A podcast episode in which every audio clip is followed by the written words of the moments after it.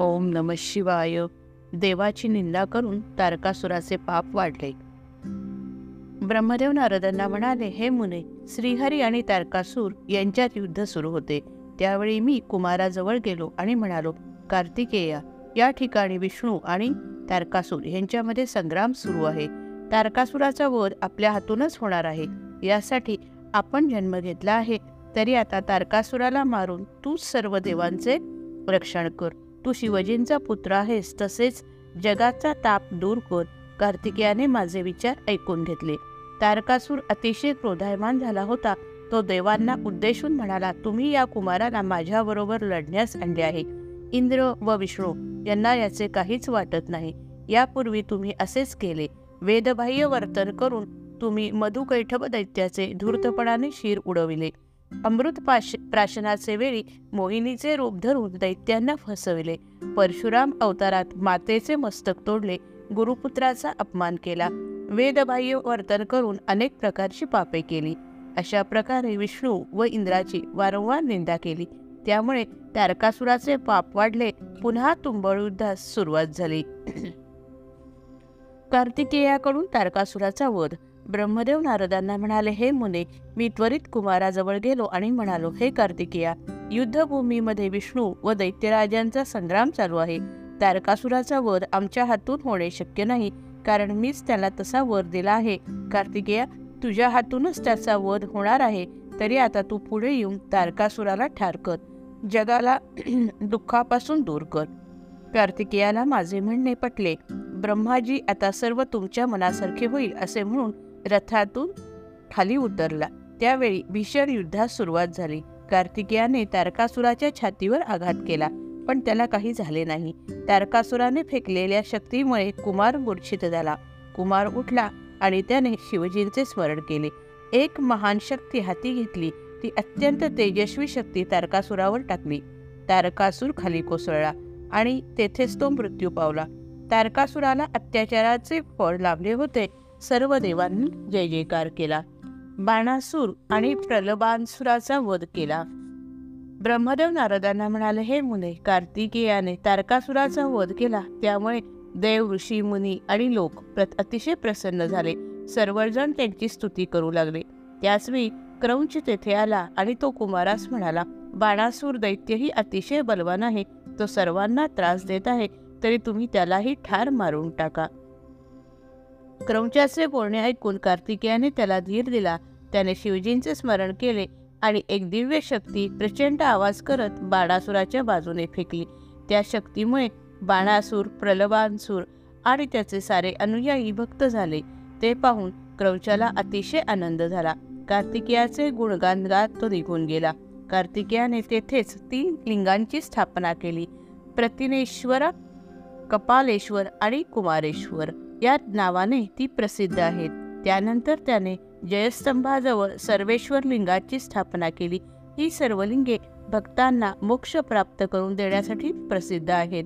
तारकासुराबरोबर बाणासूर आणि प्रलभासुराचाही वध झाला.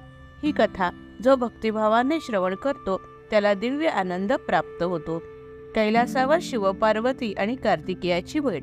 ब्रह्मदेव नारदांना म्हणाले हे मुने पाळासूर आणि प्रलबानसूर या दोन दैत्यांना ठार केल्यामुळे सर्वांनी त्याची स्तुती केली. ते म्हणाले हे महान शिवपुत्रा तुला आमचा नमस्कार असो. तू विश्वाचा बंधू आहे. सर्व विश्वाचा मंगल करणारा आहेस. तुला आमचा पुन्हा पुन्हा नमस्कार असो. तू आम्हा सर्वांना अभयदान दिलेस. ही स्तुती ऐकून कार्तिकेय म्हणाला मी तुम्हाला वर दिले आहेत. तुम्हाला पुढे देखील मी सहाय्य करत राहीन. ते ऐकून सर्वांना परमसंतोष वाटला आणि त्यांनी पुन्हा कार्तिकेयास नमस्कार केला. देव म्हणाले तू आता कैलास पर्वतावर शिवपार्वतीची भेट घेण्यास यावे कार्तिकेय भेट घेण्यासाठी निघाला. मंगलवाद्ये वाजू लागली. कैलासावर पोचल्यावर त्याने शिवजी व पार्वतीला नमस्कार केला. सर्व देवतांनी शिवजींची स्तुती केली. शिवजी म्हणाले ज्या ज्या ज्या वेळी दुःख होईल त्या त्यावेळी माझे स्मरण आणि भजन करावे. पार्वतीकडून गणेशाची उत्पत्ती. सूत म्हणाले कुमार कार्तिकेयाचे चरित्र ऐकले नारदांना फार आनंद झाला. ते ब्रह्माजींना म्हणाले तुम्ही आता गणेशजींचे दिव्य चरित्र मला सांगा. ते ऐकून मला अतिशय आनंद प्राप्त होणार आहे. पुरातन काली जया आणि विजया पार्वतीला म्हणाल्या कैलास पर्वतावर शिवजींचे नंदी भृंगी असे अनेक असे असंख्य गण आहेत.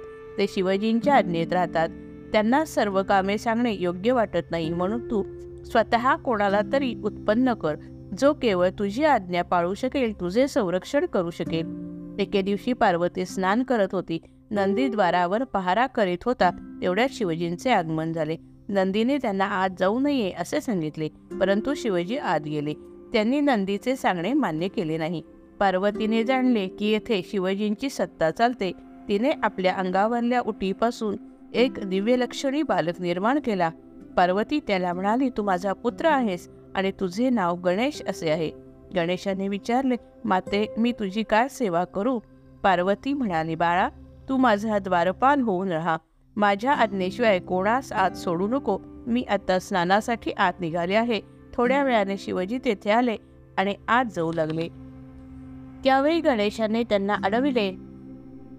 आणि म्हणाला पार्वती स्नान करत आहे. तिच्या आज्ञेशिवाय तुम्हाला आत जाता येणार नाही. त्यासाठी मी दारावर येथे उभा आहे. शिवजी म्हणाले तू कोणाला अडवतो आहेस हे माहीत आहे का? मी शंकर आहे. पार्वती ही माझी पत्नी आहे. त्यावेळी शिवजींनी आपल्या गणांना बोलावले हा बालक कोण आहे? इथे कशासाठी थांबला आहे? ते आप ते आपण पहा आणि त्याचा समाचार घ्या. ते ऐकून अनेक गण एकत्र झाले.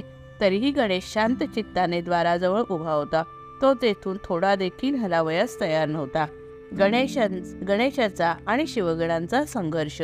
ब्रह्मदेव नारदांना म्हणाले हे मुने शिवजींच्या आज्ञेप्रमाणे गण हे गणेशाजवळ आले व म्हणाले तू कोण आहेस? कोठून आलास?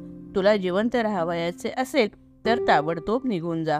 गणेश म्हणाला माझी चौकशी करण्यापेक्षा तुम्ही कोण आहात हे आधी सांगा. इथे कशासाठी आला आहात ते बोला. शिवगण म्हणाले आम्ही शिवजींचे द्वारपाल आहोत. त्याच्या आज्ञेप्रमाणे आम्ही येथे आलो आहोत. तरी आता तू येथून निघून जा. एवढे सांगूनही गणेश तेथून हलावयास तयार नव्हता. त्यावेळी सर्वगण एकत्र येऊन त्यांनी शिवजींना ही माय सर्व माहिती सांगितली. शिवजी म्हणाले तो कोणाचा पुत्र आहे? कोणाचा सेवक आहे? त्याला तेथे कोणी उभा केला आहे? या सर्व गोष्टी समजून घ्या आणि त्याला तेथून घालवून द्या. शिवजींचे बोलणे ऐकून सर्व गण गणेशाजवळ आले. तू कोण आहेस? तुला येथे कोणी नेमले याची विचारणा केली. तुला आम्ही समजावून सांगण्याचा प्रयत्न करत आहोत. गणेशाने सांगितले की तुम्ही जसे शिवजींचे गण आहात त्याप्रमाणे मी पार्वतीचा पुत्र आहे. मातेने सांगितल्यामुळे मी द्वारपाल म्हणून काम करत आहे. गणेशाचे व देवांचे युद्ध.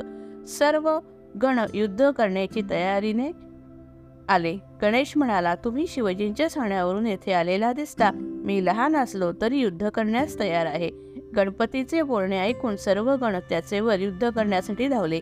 गणेशाने आपल्या आपला हातातील सोट्याने सर्वांना मार दिला. सर्वजण पळून गेले. गणेश हा कोणी सामान्य नाही हे त्यांनी जाणले. नारदा हा सर्व वृत्तांत तू देवांना सांगितलास. विष्णू इंद्र वगैरे सर्व देव धावत आले. ते धावत तेथे आले. शिवजींच्या सांगण्यावरून आम्ही गणेशाजवळ गेलो. त्यांनी गणेशाला समजावून सांगितले पण त्यांचे काही चालले नाही. लढलो तरी उपयोग झाला नाही.